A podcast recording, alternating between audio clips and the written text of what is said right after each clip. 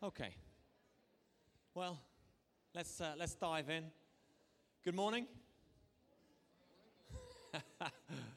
it's, it's, it's such a uh, happy Christmas. It's a, it's, a, it's a funny, funny time of year, right? We're kind of we're counting the days away. Who's got an advent calendar? Oh, look, all the, all the grown-ups have failed to admit it. Johnny, Johnny's scratching his head. He gets his bit of chocolate each morning with his cornflakes. But we're kind of counting those days away, aren't we? And we're kind of we're longing for the break. Oh, get the break, get the break. And uh, we're nearly there again. Two weeks from now, I wonder what you'll be doing. I'll be in my jammies. Elaine's not even here. Uh, they're called jammies, apparently. You call them jammies? My jam- I'll be in my jammies, eating me eating my Indian takeaway, leftovers Indian takeaway from the night before for breakfast. You can go, ah, all you like, but until you've tried it, you can't knock it. It's amazing. And uh, I'll be reading my book, hopefully a cycling book. Did you get it for me? Good.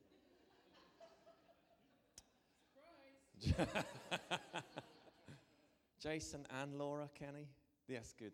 I get to read about two people. It's even better. It's fantastic. So that's what I'll be doing two weeks from now. I wonder what we'll all be doing. We all approach Christmas, don't we, differently?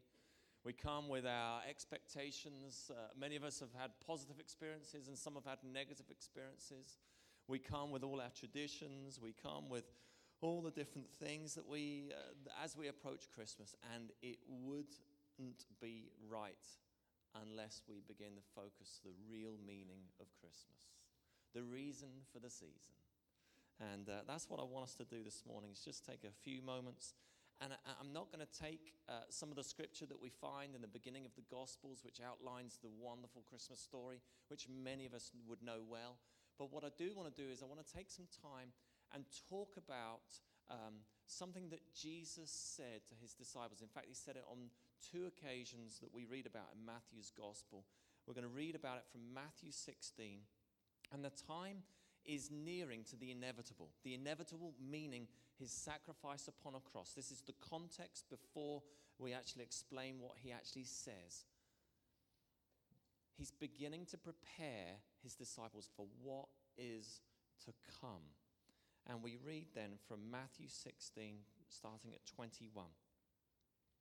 From that time on, Jesus began to explain to his disciples that he must go to Jerusalem and suffer many things at the hands of the elders, the chief priests, and the teachers of the law, and that he must be killed, and on the third day be raised to life. Peter took him aside and began to rebuke him. Imagine rebuking Jesus, brave man. Never, Lord, he said. This shall never happen to you. Jesus turned and said to Peter, Get behind me, Satan. You are a stumbling block to me.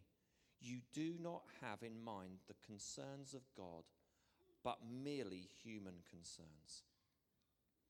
Jesus said to his disciples, Whoever wants to be my disciple must deny themselves, take up their cross, and follow me. For whoever wants to save their life will lose it but whoever loses their life for me will find it. What good will it be for someone to gain the whole world, yet forfeit their soul? This is the word of the Lord. This is the words from our Lord. He said these to his disciples because he loves them.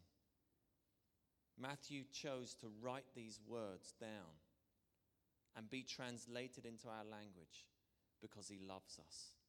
And because in so doing and following and listening and learning and obeying these words, we, his disciples, get to have life in all its fullness. Thanks be to God. The previous passage, if you were to read it and you've got your Bibles out or you've got your phones on, you've got the scripture there, the previous passage is when Peter actually gets it right he, so often he got it wrong, or he jumped in, or he said something and it was kind of the wrong thing. But the previous passage, he actually gets it right. And he declares in that moment, when Jesus asks the questions to his disciples, Who do you say I am? And, Jesus, and Peter says, You are the Messiah, the Son of the living God. And uh, Jesus turns to him and says, Blessed are you, Simon Peter. That was, you didn't get that yourself, mate. That didn't come from within you, your own humanness, but that was revealed to you by the Father. That was a God moment that you got right, and well done, mate. And here we are in the next passage, the very next passage. I don't know what the time delay was between the two conversations, but the very next recording, we have Peter jumping in and saying the wrong thing. The first thing he said about Jesus, you are the Son of the living God, he gets it right because he's leading out of the godliness that God had revealed to him. In the next moment, through the things that he's saying, Peter is speaking out of his own humanity. At the same time, you can understand it, can't you? You can understand Peter's intentions. It's like, no, Jesus, we're not going to let that happen to you. But Jesus says, You do not have in mind the concerns of God, but merely human concerns. And then Jesus delivers some of the most challenging words that he spoke. Challenging words for us to hear, but even harder, even more challenging to actually obey and put into practice. Jesus says to Peter, to his disciples, his 12 that were there, and he says to every single one of us sitting here in this hall this morning, he says these words to us Whoever wants to be my disciple my, must deny themselves, take up their cross, and follow me. For whoever wants to save their life will lose it, but whoever loses their life for me will find it. Jesus knows where he's heading, he knows what's coming. And he knows in order that we might have life, he must sacrifice all. He must surrender all. And he knows that and is willing to be obedient to the Father so that we might have life. He declares to, to his disciples if you intend to be my follower, to be a disciple, to do the things and to go the places where I go, you must choose to lay down your rights. Boys, we boys and girls, we live in a culture and a society today more than ever that it's all about me, isn't it? It's about my rights, my entitlement, and I'm going to get my way. And what we've done with Christmas, the Christmas story is so much wrapped around us. It's all about me, all about me. And in this moment, Jesus is saying, Will you lay down your rights, your ambitions, your selfish desires, your wants, your entitlements? You must deny yourself. And in some cases, literally take up your cross. Take up your cross and follow means dying to self. And if you're wondering what that might be, what that might look like, consider these questions. Are you willing to follow Jesus if it means losing some of your closest friends? If it means alienation from your family? If it means the loss of your reputation? It might mean losing your job. It might mean losing your life. Commitment to Christ, taking up our cross and following Him, means to surrender all. Merry Christmas. Here's the good bit. Here's where we're going this morning. Whoever wants to save their life will lose it. And boy, we try to do that, don't we? Try to make things comfortable, try to get our own way, try to do this, try to do that. We try, try, try, try to save our lives, make our lives the way we want them to be. We're going to lose it. We'll lose it. Whoever loses their life for me will find it. It's a kingdom principle. And we've spoken about this before. The kingdom is topsy turvy, it's opposite to what the world teaches. This is daft in the eyes of the world, isn't it? To lose our life that we might find life, like, duh? Uh? Doesn't kind of make sense. But in the kingdom, it makes total, total sense.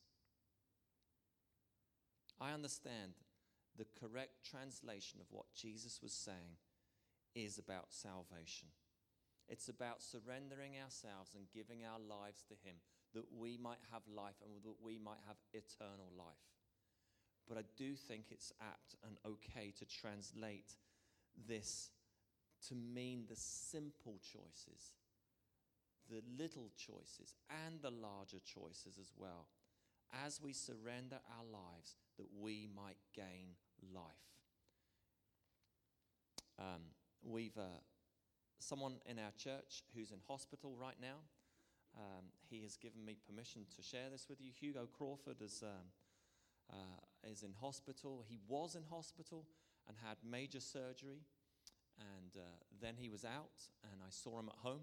And then he's back in, but hopefully home again soon.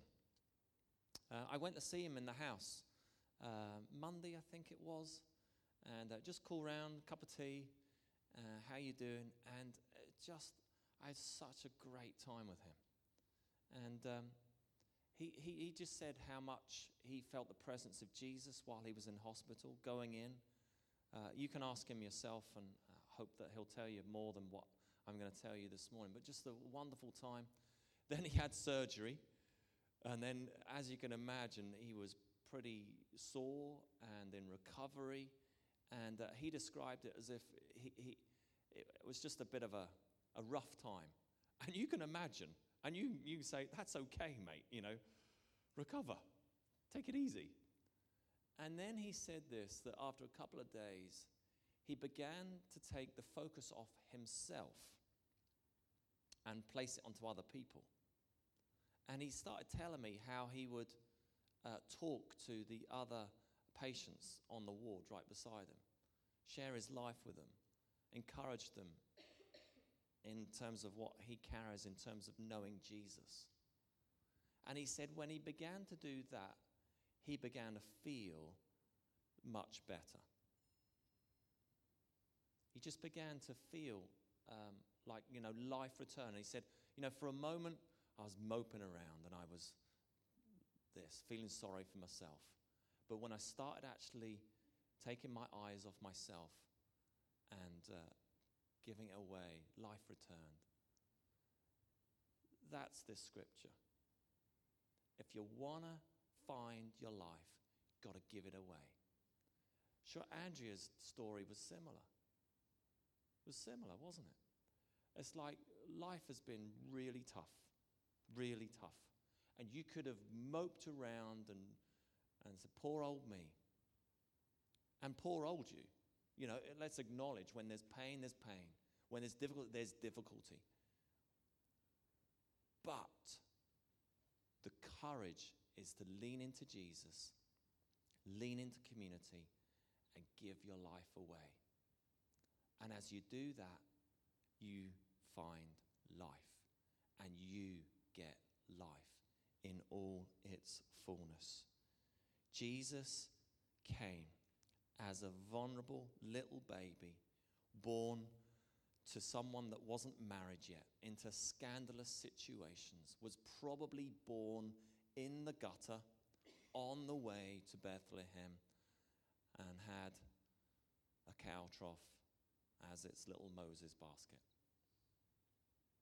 Came from heaven to earth, gave of himself that we might have life. And I know as I look around and I see your faces and I know your stories, many of them, I know that life is difficult. I know it is tiring. I know there are challenges. I know, I know, I know, because we face them as well. Because this side of glory and this side of heaven, we will have trouble.